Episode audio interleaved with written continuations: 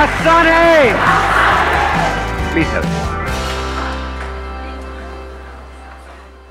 Mentally strong कैसे होते हैं? और मेंटली स्ट्रांग होने का मतलब क्या है? ये हमको मिल करके आज फाइंड आउट करना है।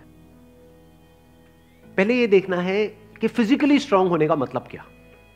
सर फिजिकली स्ट्रांग को कह सकते हैं कि जिसके पास स्ट्रेंथ स्टेमिना और एंड्योरेंस तीनों हो तो उसे फिजिकली फिट कह excellent point let's get big hand for him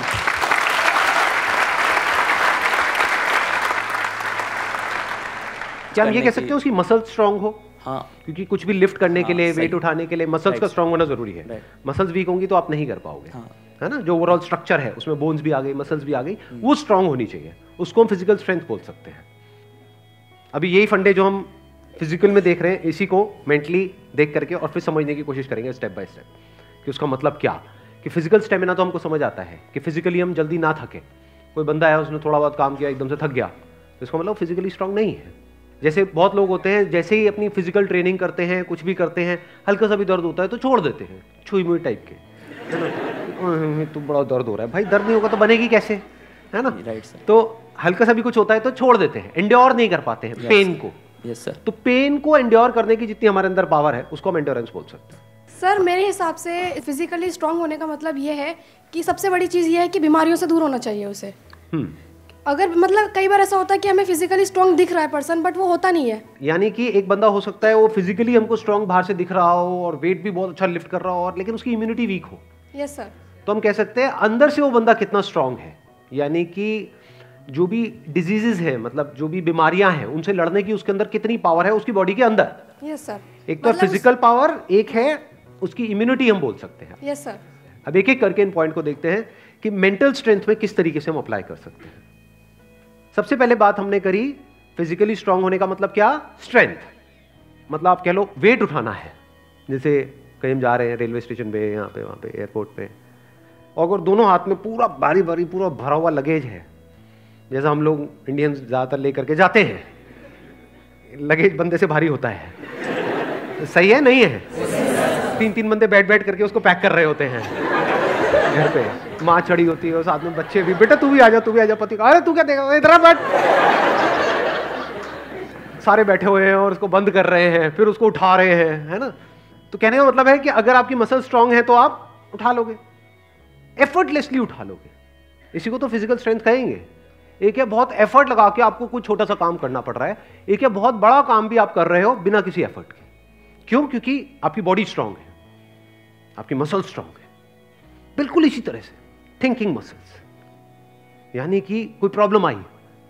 तो आप ये देख सकते हो आपकी थिंकिंग मसल्स कैसी है बेस्ड अपॉन कि आपका रिएक्शन कैसा है, जब कोई आपकी लाइफ में प्रॉब्लम आती है।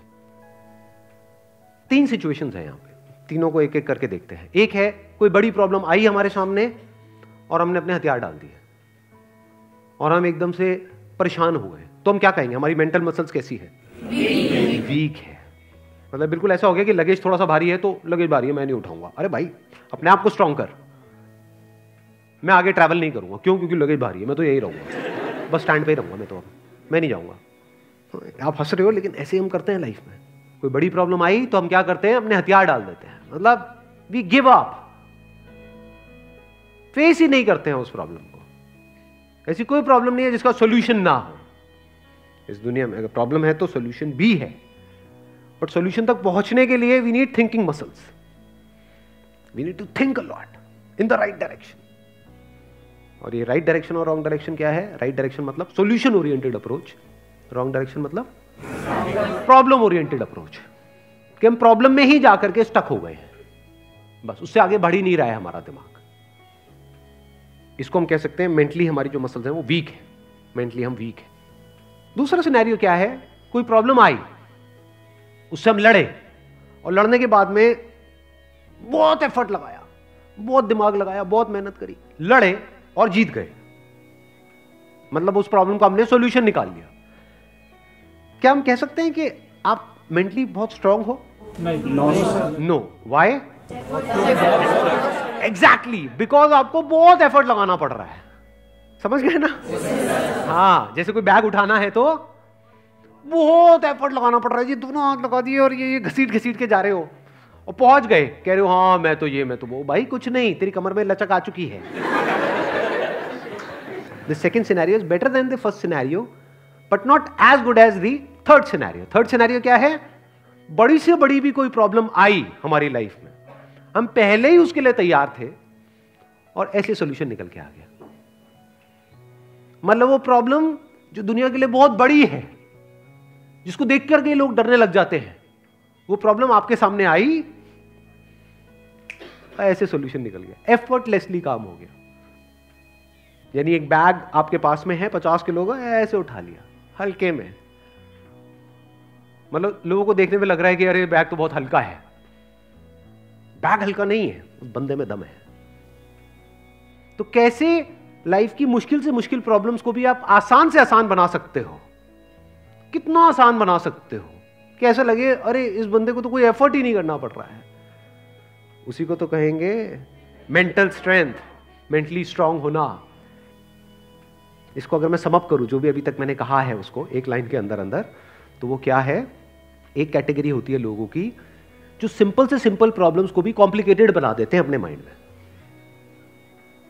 99 परसेंट लोग ऐसे ही हैं इस दुनिया में। सिंपल सी प्रॉब्लम है कुछ भी नहीं।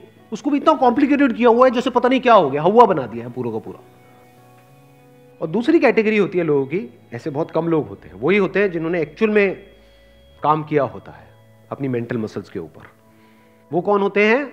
जो कॉम्प्लिकेटेड से कॉम्प्लिकेटेड प्रॉब्लम्स होती हैं उनके सामने, जिसको देख करके ही बंदा कहे, अरे यार तो बहुत कॉम्प्लिकेटेड है।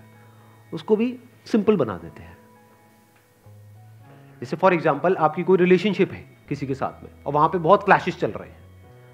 बहुत मेजर कुछ इश्यूज़ हो रहे हैं। एक तो ये आपस में हम लड़ते मरते रहे कुत्ते बिल्ली की तरह। जैसे ज़्यादातर घरों में होता है। उसका कोई सोल्यूशन निकल पाएगा कभी भी? नहीं, नहीं। तो हमें क्या करना होगा? समझना होगा इस रिलेशनशिप में प्रॉब्लम है क्या? अज्यूम नहीं करना है पहले से कि प्रॉब्लम उसमें है या प्रॉब्लम मुझमें ही है। ये भी एक विक्टिम मेंटालिटी होती है। मेरे में ही कमी है।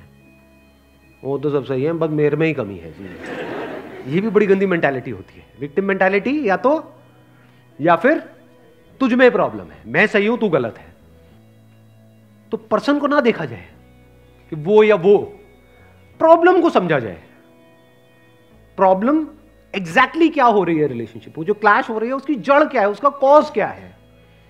अगर वो हमको समझ आ जाता है बारीकी से तो क्या वो प्रॉब्लम जड़ से ठीक नहीं हो जाती? और अगर हम उसको ना समझे और ऊपर ऊपर से ठीक करने की कोशिश करें क्या वो कभी भी ठीक हो सकती है? कोई भी मिल करके क्या उसको ठीक करवा सकता है उस प्रॉब्लम को? जैसे दो लोगों के बीच में प्रॉब्लम हो रही है, कोई तीसरा आ जाए उनके बीच में मीडिएटर बन करके। मैं सॉल्व करवा दूँगा तुम्हारी प्रॉब्लम तो कुछ देर के लिए तो समझौता करा सकता है, लेकिन अगर परमानेंट उसका सोल्यूशन चाहिए तो वो कैसे होगा? या तो दोनों को, या दोनों में से किसी एक को बारीकी से समझना होगा नेचर ऑफ़ प्रॉब्लम क्या है। And that could be very simple समझ गए? मतलब लगता क्या है, ये स्पेशली जो रिलेशनशिप्स की जो प्रॉब्लम्स होती है, वो बहुत ही कॉम्प्लिकेटेड होती है। एक्सट्रीमली कॉम्प्लिकेटेड समझ ही नहीं आ रहा था क्या करें, क्या ना करें। कई बार होता है कि बहुत ही सिंपल होता है उसका सोल्यूशन अगर मान लो मेरी किसी के साथ में रिलेशनशिप है, उसमें कोई प्रॉब्लम हो रही है तो उसको बारीकी से ऑब्ज़र्व किया अच्छा प्रॉब्लम हो क्यों रही है? और इतनी बड़ी प्रॉब्लम क्यों हो रही है? उसकी जड़ क्या है? तो जब जड़ तक गया तो मैंने देखा कि अच्छा मैं कुछ इस तरह से बोलता हूँ, जहाँ से पूरा खेल शुरू होता है। अगर मैं ये ना बोलूँ तो और इसकी जगह ये बोल दूँ तो क्या खेल अलग डायरेक्शन में नहीं चला जाएगा? दोनों का अंडरस्टैंडिंग होना बहुत ज़रूरी है। आप कह रहे हो दोनों की अंडरस्टैंडिंग होना बहुत ज़रूरी है। हाँ जी सर। ध्यान से समझना अब ये प्रॉब्लम ओरिएंटेड अप्रोच है सोल्यूशन ओरिएंटेड अप्रोच है? ये प्रॉब्लम ओरिएंटेड अप्रोच है जिसका कोई दुनिया में सोल्यूशन नहीं है। ये बिल्कुल ऐसा है कि सरकार को तो अपना काम अच्छे से करना चाहिए। ये जो चाहिए है ना ये हम इंडियंस की नस नस में दौड़ रहा है। सड़कों पे सबको अपनी गाड़ी ढंग से चलानी चाहिए। रेड लाइट पे सबको रुकना चाहिए। ये होना चाहिए, वो होना चाहिए। यहाँ पे सफ़ाई होनी चाहिए। दोनों को एक दूसरे को समझना चाहिए, जो कभी नहीं होगा। तो क्या हो सकता है? इसका सोल्यूशन क्या है? ये हो गई प्रॉब्लम ओरिएंटेड थिंकिंग कि हमारी लड़ाई की जड़ क्या है? मैं तो उसको समझता हूँ, वो मुझे नहीं समझती। समझ गया ना? आ गई ना प्रॉब्लम जबकि सोल्यूशन क्या है? मुझे ही समझना है। खत्म।